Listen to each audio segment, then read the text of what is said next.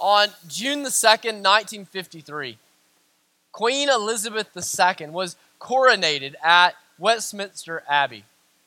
That day, at her coronation, she received a robe that was sewn out of golden thread. She received the, a crown that had 444 precious stones and was made of pure gold. She received the ring of the sovereign. The sovereign's ring contains 14 diamonds. It has an octagonal sapphire and crested with a square shaped ruby. She received two different scepters.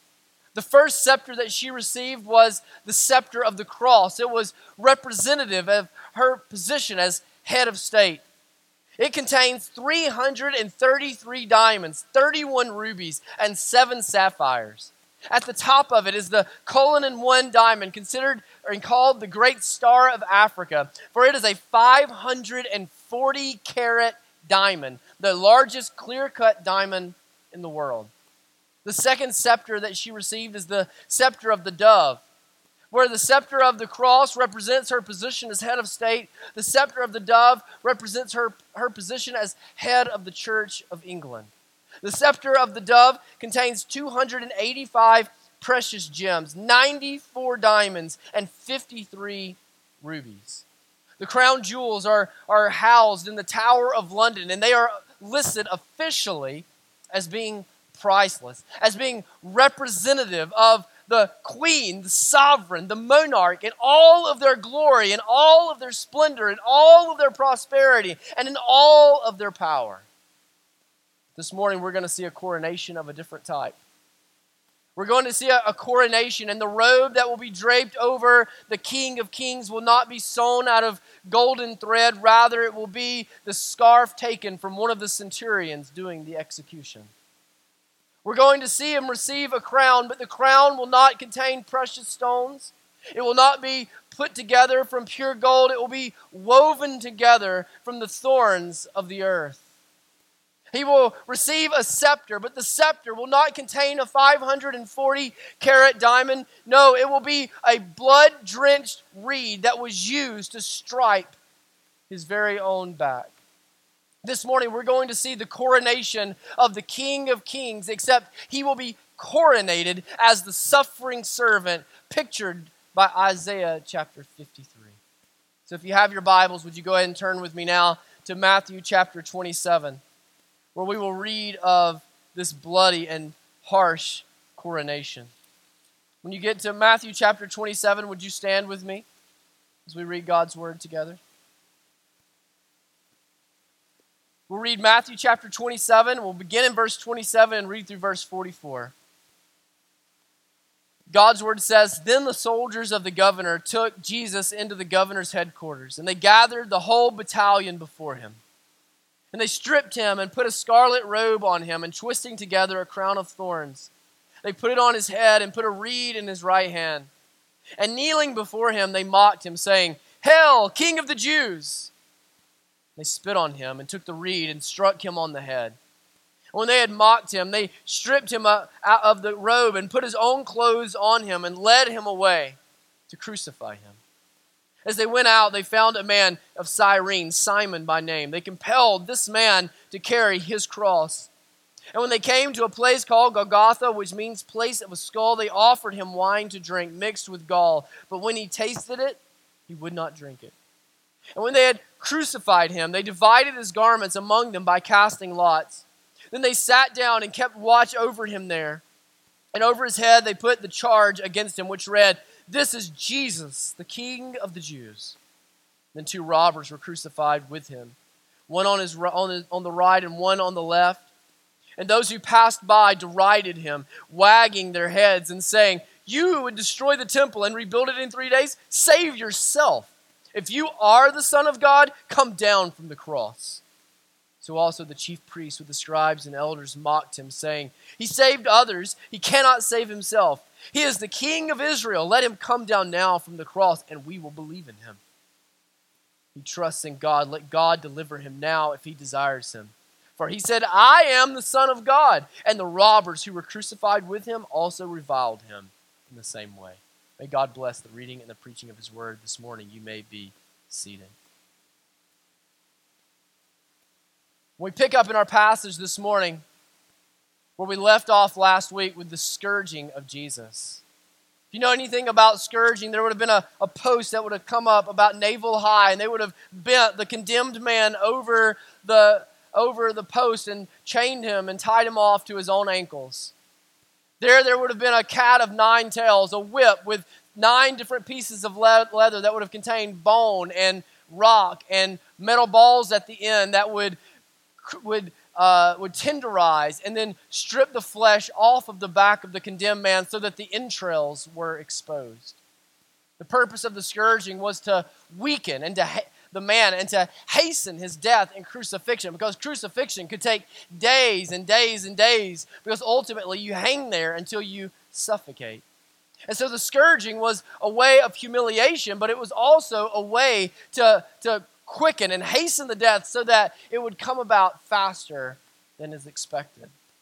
And what we see is that after Jesus was scourged, he was brought before, it says, the whole battalion, the whole cohort of soldiers. A cohort of Roman soldiers would be 600 men. So we have Jesus here standing before 600 men, and all 600 men begin to hurl insults at him and begin to mock him and begin to make fun of him. They take what they have, their, their own robe, and they drape it over his raw and striped back with the fabric clinging to his blood. They weave together a crown of thorns and press it down upon his back. They take one of the canes that they've just used in the scourging and they place it in his hand and they begin to say, Oh, hell, King of the Jews, watch out, everybody. We've got a king here. We've got the Messiah here. We've got one who believes himself greater than Caesar says after they've mocked him, they begin to spit on him. There would have been so much spit that the blood would have been watered down and discolored altogether. Imagine how much spit 600 men can create. They begin to punch him and to strike him and to beat him down. The King of glory. The King of glory in his own coronation the King of glory receiving a crown, the King of glory being robed, the King of glory being sceptered. Except it doesn't look very glorious. Instead, this time, it appears as though the King of glory will go through the agony. He will be crushed for our, our iniquities. As we come into Matthew chapter 27, what we begin to see, I think, are three clear pictures, at least three clear pictures. And these three clear pictures show us who this king is, and they show us why this king matters. Who this king is, and why this king matters. The first picture I think that we see here in Matthew chapter 27 is we see mankind living under his curse. Mankind living under his curse. In Genesis chapter 3, Adam and Eve make a decision that would affect all of their lineage after them. They make a decision that leaves an inheritance for their children, an inheritance for their children's children, and their great, great, great grandchildren, and even us today. God had placed them into a perfect garden, a place of, of, of fruit and honey, a, a place in which the humans were to thrive and to reign with dominion and to display his image for all to see. And right in the center of the garden, he had placed the tree of the knowledge of good and evil. And God had told Adam, everything else that you see is yours. Everything else you see, you can have. But if you eat of that tree, if you eat of the fruit of that tree, you will surely die.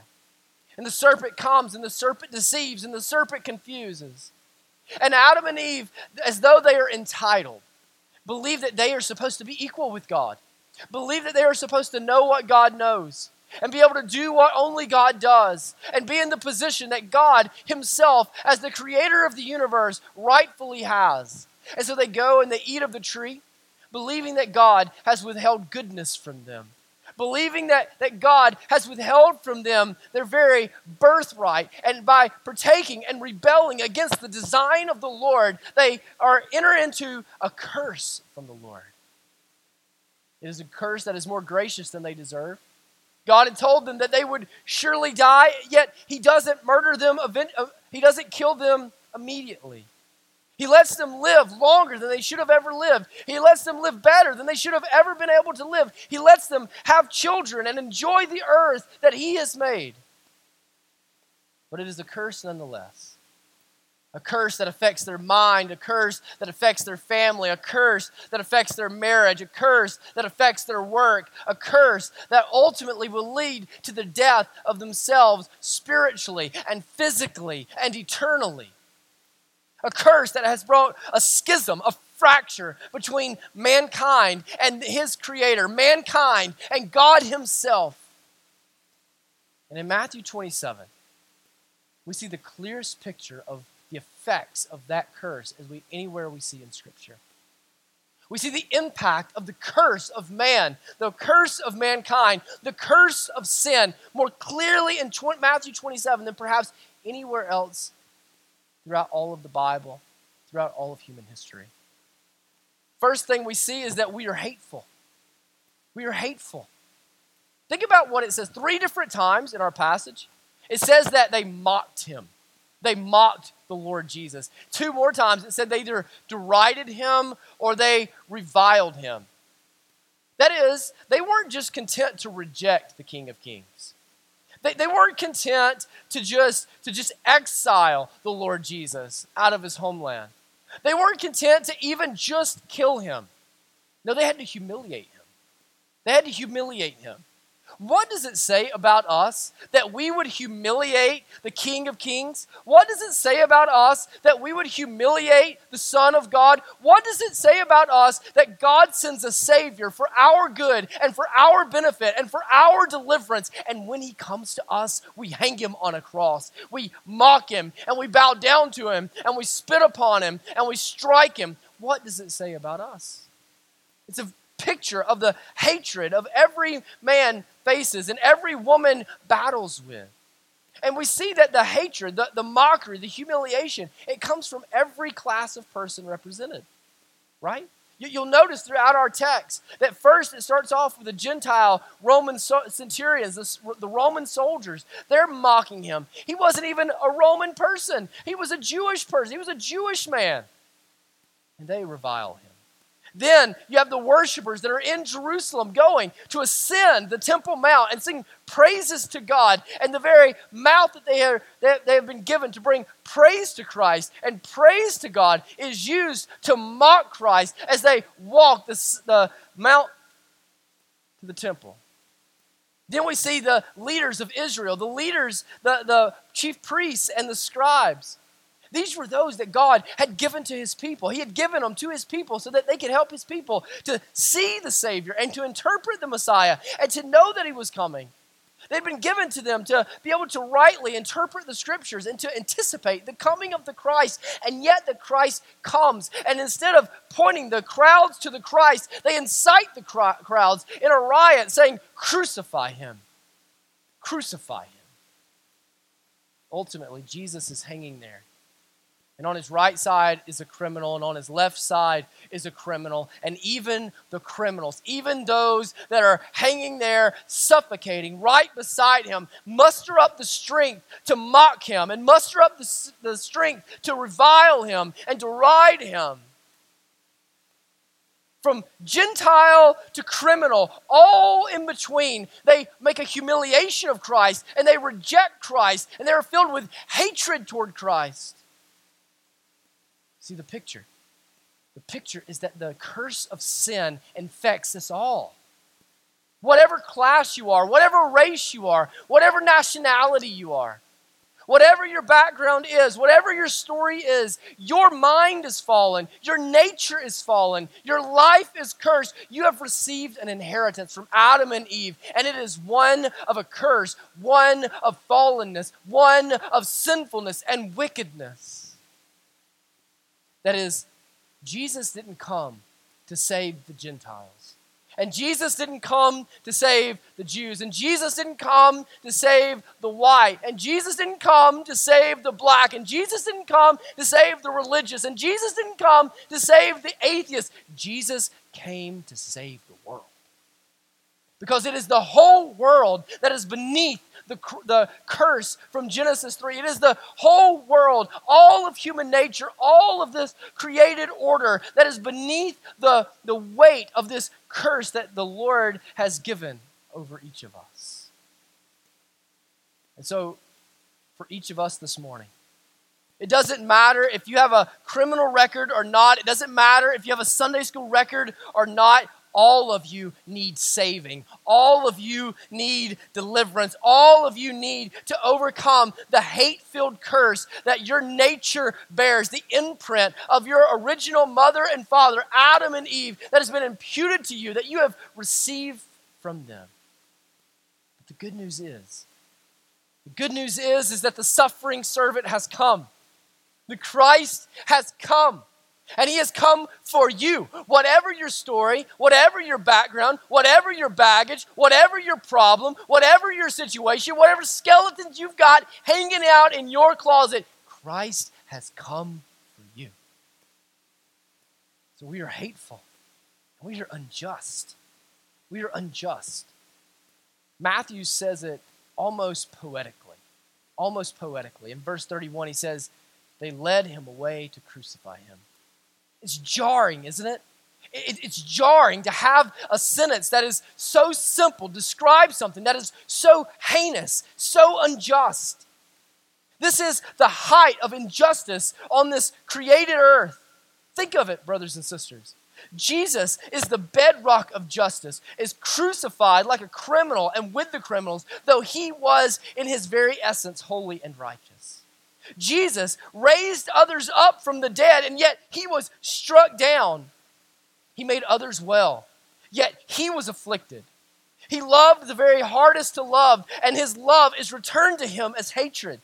He gave bread and fish to eat, but he received from us lashes and nails. He brought healing and salvation simply by speaking it. Yet the voices declare in unison his own condemnation. It is the height of injustice. It is the very picture of our curse that Jesus did not receive what he did not reap what he had sown. No, brothers and sisters, Jesus reaped what we had sown. This is the gospel.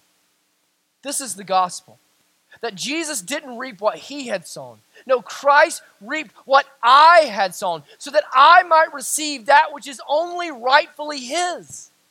So that I might receive his inheritance, and I might receive his crown of unfading glory, and I might receive his dominion and relationship and access to the Father's, that I might receive his righteousness and his reward.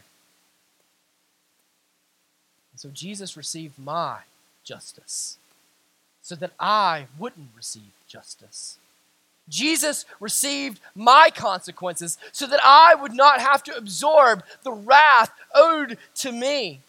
No, what we should be is like Isaiah, seeing our king high and lifted up and be struck down and undone so that we say, Woe is me! I am an unclean man with unclean lips, like a roach running from the light sinners should look to the crucified Christ and recoil at the sight of one so holy and one so righteous experiencing a consequence and experiencing a condemnation so unjust.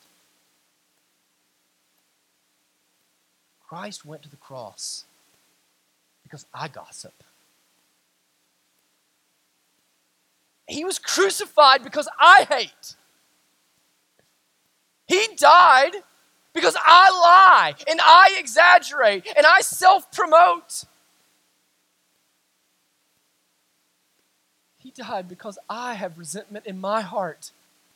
And I have bitterness in me. And I hold grudges against others. And I can't forgive.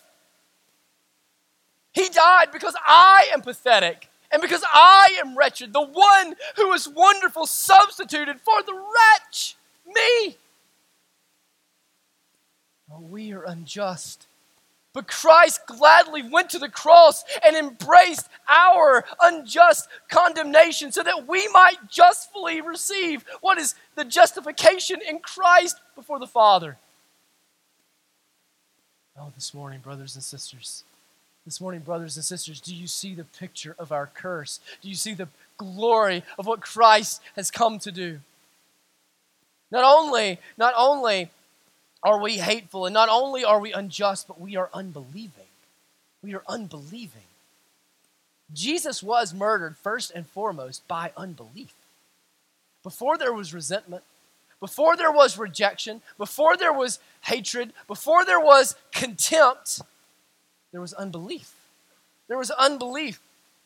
The Romans didn't believe that he was the king. The, the passersby didn't believe that he was a prophet. The priests didn't believe that he was the Messiah. The criminals didn't believe that he was the innocent. And so they look up to the Christ, nailed to the cross, the one that had raised their dead and healed their blind. And they say to him, Come down off the cross, and then we'll believe. Come down from there, and then we will believe that you are who you said you are. Come down from there, and then we will believe that you are the Son of God. Oh God, if you're out there, deliver him, and then we'll know he's your Son. They saw Christ and they did not believe. Because you see, Jesus had told them that the temple would be struck down, and when they looked, there was the temple standing. Jesus had told them. Jesus had told them that, that he would tear the temple down and that he would rebuild it in three days. And yet, what they saw, what they saw was Jesus hanging on the cross, Jesus being struck down, and the temple still standing there. You see, what they couldn't know and what they couldn't understand was that Jesus was the true Holy of Holies. Jesus was the true temple, and he would be struck down as a fulfillment of the real, of the real temple, that he would be struck down so that in him there would be a new meeting place with God. In him there would be a place in which men and women who were not holy could come into fellowship with the holy God of the universe and live and thrive in joy in that abiding relationship. He came as a fulfillment of the temple, and he would be struck down on that day. Oh, but brothers and sisters, though he hung on the cross and it appeared as his defeat, though the building of the temple still stood and showed him as though he were a liar, in three days that temple would rise. In three days, that struck down man would be have air in his lungs again, motion in his joints again, and he would walk out from behind that stone that was rolled in his way. Do you believe? Do you believe like the Gentiles believe? Do you believe like the criminals believe? Do you believe like the worshipers believe? Do you believe like all the rulers of Israel believe? You see, they could only believe what they saw and trust what they understood. They could only, they could only believe what they understood and trust what they saw. But, brothers and sisters, that is not faith. That is not faith. Faith is going to Jesus on his terms, not demanding that Christ come to you on your terms. Conditional faith is not faith at all. Faith that says, if you'll come down, then we'll believe. If you'll walk off the cross, now we'll believe. What else did they need to see? He had walked on water. He had multiplied a sack lunch to feed tens of thousands. Dead men were walking among them. The demon oppressed were now joyful and alive and forgiven. What else did they need to see? But how often do we go to Jesus just like that? Jesus, if you will fix my marriage, I will follow you. Jesus, if you will rid me of my depression, then I will know that you are the true Savior. Jesus, if you will just give me the life that I want and the life that I prefer and the life that I feel entitled to, then I'll be yours forever. It's a conditional belief rooted in the curse of the garden. It's a conditional faith that is no faith at all, for faith has no contingency plan. Faith doesn't say, if this happens and this happens and this happens, then I will see, then I will believe, then I will trust, then I will understand. No, faith that saves, and faith that transforms, and faith that Christ receives, and faith that Christ honors is faith that says, Jesus, I will do it your way and in your word and in your timing. I will offer you all of my life for the rest of my life, whatever that looks like, even though I can't see around the curves, even though I can't see down the future, you get it all. Because even though I can't see, I believe. And even though I can't understand, I trust. So, what does your faith look like? Do you see the unbelief in your life this morning that nailed Jesus to the cross that day? Do you see the, the cracks of unbelief and the roots of unbelief spreading their way pervasively throughout the entirety of your life and throughout the entirety of your decision making? The second picture that we see this morning is Jesus taking on our cross, our curse. Jesus taking on our curse. So if we look at Genesis chapter 3, and I, and I would encourage you to do that later on, go to Genesis chapter 3 and look at verses 16 through 19. But if you look at those passages, what, what you see there are at least, at least four different aspects of the curse. Four different aspects of the curse that, that God gave to mankind, that God uh, originally handed over to Adam and Eve, and that, that we, every single one of us, when we have been born, that we have inherited. And what we see in Matthew chapter 27 powerfully and vividly is Jesus taking every aspect of the curse, all four pieces, and taking it upon himself to overcome it, taking it upon himself to defeat it for our good. Think about this. The, the curse opens. The curse opens how? That there will be trouble in childbirth, right? That, that from now on there will be pain in childbearing going forward. And we all know, but experientially, all, all of you ladies know very firsthand, right? And, and all of you men know by observation the pain that is involved with childbirth. That you can see the curse there. Sometimes children are born and they're born healthy. Other times they're born and they're not even breathing. Sometimes they're born and they, they come into this world and they're able to flourish and to thrive and to be able to be all the things that their mom and dad want them to be and, and so much more. And other times they come and they are severely handicapped and severely limited. We know, we know sometimes, we can't even imagine the, the number of, of miscarriages that are represented just in this room and the heartache that's associated with that and, and, the, and the, the, the time freezing pain that's associated with that. I know, I know as a dad, every single time, uh, bo- or both times, as I drove Megan to the hospital to, to go and to get our little ones, I had this awareness in me that I was expecting to come home plus one and I could come home minus one. I was expecting to go and, and to come home, and we had the, the car seat locked in and ready to go. But in my mind, I always knew I might come home without my baby, and I might come home without my wife. Because we understand from experience, we understand from observation the pain that is associated with childbirth. You factor into this postpartum depression, which is a real and present danger to marriages and a real and present danger to our moms and our wives, these, these ladies that we love so dearly. All rooted in this curse. Upon the cross, upon the cross, they offer, in verse 34, they offer Jesus wine mixed mixed with myrrh. You know why they offered him that? It was like it was to have a narcotic effect, to, to, to dull in the worst pain that he was to experience on the cross. To, to dull in the, the sharpest of the pain so that his body wouldn't go into shock, causing him to enter into cardiac arrest right then and there. And yet, they, they offer it up to Jesus, and Jesus denies it. Jesus refuses it, saying, The cup of my Father's wrath, the cup that is owed to my church, the cup that is owed to my beloved, let me receive it in full. Let me receive it unfiltered. Let me receive it unmitigated. Pour the cup over me. I'm volunteering, volunteering to go in their place, and all of the pain of childbirth, all of the pain of the curse, I want to know it in full. You see, Jesus reversed birth pains by inaugurating a new birth. By inaugurating a new birth. And Jesus inaugurates a new birth so that each one of us can be born again. And he does it at great pain to himself. He does it to the depression of his mother. He does it to the depression of himself as he cries out the cry of dereliction My God, my God, how have you forsaken me? The second part of the curse that you see in Genesis chapter 3 is he tells he tells Eve that there will be enmity between she and her husband. that there will be a division between them and that, that she will aspire for her husband and her husband will be abusive toward her.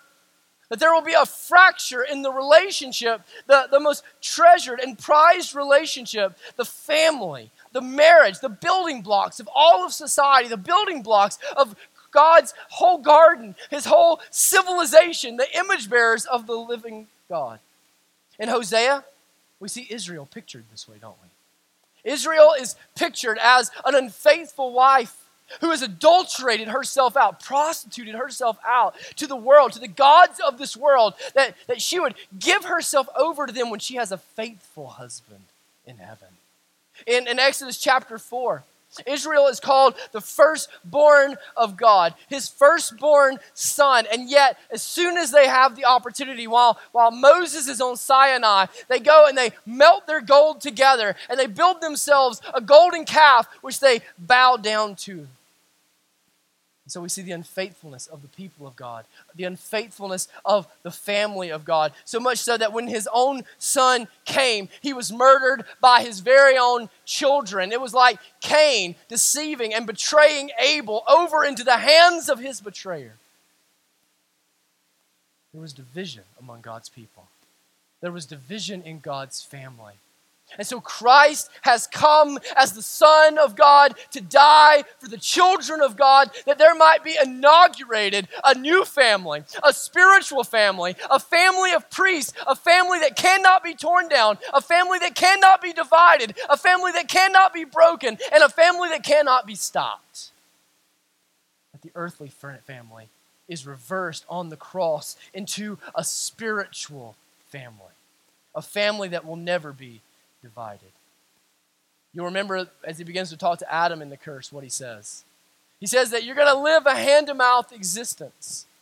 You're going you're to battle with the, with the ground, and there's going to be thorns and thistles that, that grow up in the ground, and sometimes you're going to have plenty, and sometimes you're going to experience famine.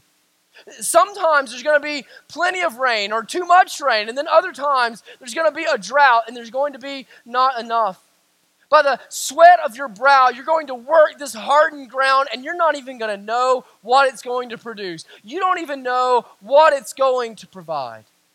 And that day on the cross, as they as the soldiers wove together that crown of thorns they couldn't have even imagined the irony of that moment as they took the very thorns of the curse the very thorns of the ground and they wove them together and they coronated the king by pressing them on his brow. You see brothers and sisters the lord jesus was taking my curse and he was taking your curse on his own head. Because he was reversing. He was redeeming he was making new. The cursed ground is being reversed into a new earth, an earth without dementia, an earth without famine, an earth without drought, an earth without frustration and problem and death. A dirt, an earth of prosperity, an earth without tears, an earth of celebration and praise. And then finally, finally, I want you to think of the picture. Adam is told what? He says, If you eat of the ground, you will surely die. And in the last part of the curse, the Lord says, I made you from the dust of the earth, and I'm going to return you to the dust of the earth. In Colossians chapter 1, it says that all things were made by Christ, for, through Christ, and for Christ. It says that He holds all things together. And yet, comes to the edge of the gates of the city. He comes to the edge of the gates of his city, his back bloodied, his beard plucked, his energy zapped, and he can't carry his own crossbeam. He's strong enough to bear the weight of the world, strong enough to hold together the molecules of water that fill up the Pacific Ocean, yet at the very same time, he is too weak to carry his own cross. Because you see, the God of glory, the God of sovereignty, the God of power, the God who creates, the God who makes, became a man. He became a man and he knows my plight and he knows your plight. He knows my exhaustion and he knows your exhaustion. He knows my suffering and he knows your suffering. God became a man so that he could take the place of men and die the death of men beneath the curse of men that we might be set free. Jesus came so that death is reversed to eternal life. Death is reversed to eternal life. See, God had given a curse over to Adam and Eve in Genesis chapter 3. But in the midst of that darkness, in the midst of that wrath, in the midst of that suffering, beaming through the darkness was a spotlight, a, a laser of light, a laser of hope. He had told Eve, though your children will bear the weight of your curse, there will be one of them. There will be a seed from your womb that will be raised up that I will use to crush the head of the serpent. And I will end this curse once and for all. That by your womb, many will know pollution, and many will know despair, and many will know misery. But by your womb, they will be delivered. The Son of Man is coming. The Son of Man is coming.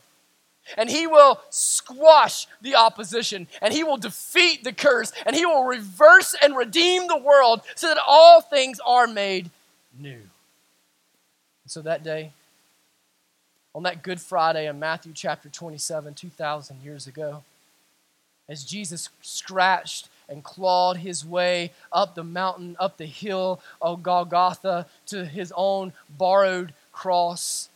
He was not scratching and clawing his way up to defeat, brothers and sisters. He was scratching and clawing his way up to victory, to triumph, to my victory, and to your victory. He was climbing his way up that mountain with the last human energy that he had so that the head of the serpent might be crushed, so that my curse might be overturned, so that this world might be made new, so that you and I might be born again. See, this morning, because the curse has been crushed, you can walk in freedom. You can walk in freedom. Christ has defeated your curse. Christ has overcome your sin. Christ has received your justice. Christ has absorbed your wrath. So stop living in sin and stop living in guilt and stop living and beating yourself up every time you look in the mirror. When you look in the mirror, you look to Christ. You look to his righteousness. You look to his finished work. Oh, brothers and sisters, don't don't walk with your head down. Walk with your eyes on the risen Lord Jesus who conquered your sin on Golgotha. The final picture we see in our passage this morning is the Father ruling over sin's curse. The Father ruling over sin's curse. So we see man living under the curse. We see Jesus taking on the curse. And then we land on the Father ruling over the curse. The question becomes how can we be sure? No doubt there are some there's somebody in here of, of some age from some background and you wonder okay that sounds so exciting but how do we know? How do i know? How do i know that this this is that jesus really was the son of god? How do i know that jesus really was the one that we're supposed to be looking for? How do i know that jesus really is the one by whom through whom and for whom all things are made that is holding all things together? How can i know that? Because this was a pre-written plan this was a pre written plan, y'all. This wasn't new. This wasn't fabricated. This wasn't invented. This was expected. I want you to turn back with me now a thousand years to Psalm chapter 22. Turn with me to Psalm chapter 22. We're going back a thousand years before the time of Jesus. And I want us to read these verses together. These words were written by David, the, the type of Christ, the, the forebearer of Christ. Psalm chapter 22. Let's read verses 7 and 8. It says, All who seek me mock me. They make mouths at me. They wag their heads. He trusts in the Lord. Let him deliver him. Let him rescue him, for he delights in him. Does that sound familiar to you? Look at verse 12. Many bulls encompass me. Strong bulls of Bashan surround me. They open wide their mouths at me like a ravening and roaring lion. I am poured out like water, and all my bones are out of joint. My heart is like wax, it is melted within my breast. My strength is dried up like a potsherd. My tongue sticks to my jaws and lay me in the dust of the earth. For your for dogs encompass me. A company of evildoers encircles me. They have pierced my hands and feet. I can count all my bones. They stare and gloat over me. They divide my garments among them, and for my clothing they cast lots. Does that sound familiar, y'all? Does that sound familiar? Now read verses 26 through 28. They, the afflicted shall eat and be satisfied. Those who seek him shall praise the Lord. May your hearts live forever. All the ends of the earth shall remember and turn to the Lord, and the families of the nations shall worship before you. For kingship belongs to the Lord, and he rules over the nations. You see, Jesus was the plan of God. Jesus was the expectation of God. And Jesus came just like God said he would come come. Jesus came just like God predicted that he would come. You see, way back in eternity past, before Adam ever sinned, before Eve ever ate of the tree, God made a plan. God planned the cross. God planned the cross. It wasn't a reaction, it was Him reigning over all of eternity past, over all of eternity future, to work all things together for the glory of His own name, for the good of His own people. It was God bringing together His own right, righteous and willful plan. God planned the beating. God planned the humiliation of his son. God planned the dividing of his clothes. God planned the crown of thorns. God planned the nails and the mocking voices. God planned this death from the beginning that you and I might be delivered from our death. This morning, this morning at home, there is a faithful servant of God, Bob Pickard. And he is laying in his bed and he is breathing his last breaths. This morning, he, he's there and his family is gathered by his side, and they're expecting him to pass at any point. And do you know what he used some of his final words to tell them? He used some of his final words to tell them, I'm ready to go to be with God. I'm ready to be with God. I'm ready to go to the other side. I'm ready to get to the end and go and walk in celebration. He has lived his final days with a mind racked by dementia, with an arm that has been broken, and a body that is failing, and yet Bob is at peace. How is it? How is it that a sinner can find peace in this broken world? How is it that a sinner can find peace in this cursed world? The sinner finds peace because God is ruling over the curse.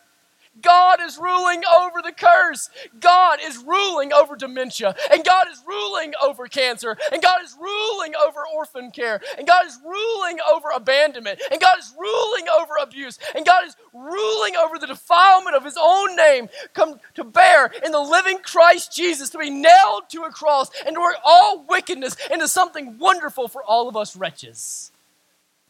And so, whatever you're facing, brothers and sisters, whatever is unsettling your spirit, whatever is bringing anxiety into your heart, whatever is depressing your mind, whatever is frustrating you and crushing you and killing you, can I just say, can I just say, God the Father, the King of glory, is ruling over all that is wicked. He is ruling over all that is cursed, and He is going to bring it to bear in a reversal of roles when you step out of this life and into the next life and walk in resurrection victory. So this morning, this morning, don't you come. Don't you come with your head down. Don't you come with a spirit beaten down. Oh no, brothers and sisters, Christ went to the cross and he crushed the curse according to the plan of God that now you can walk in peace. Let's pray together.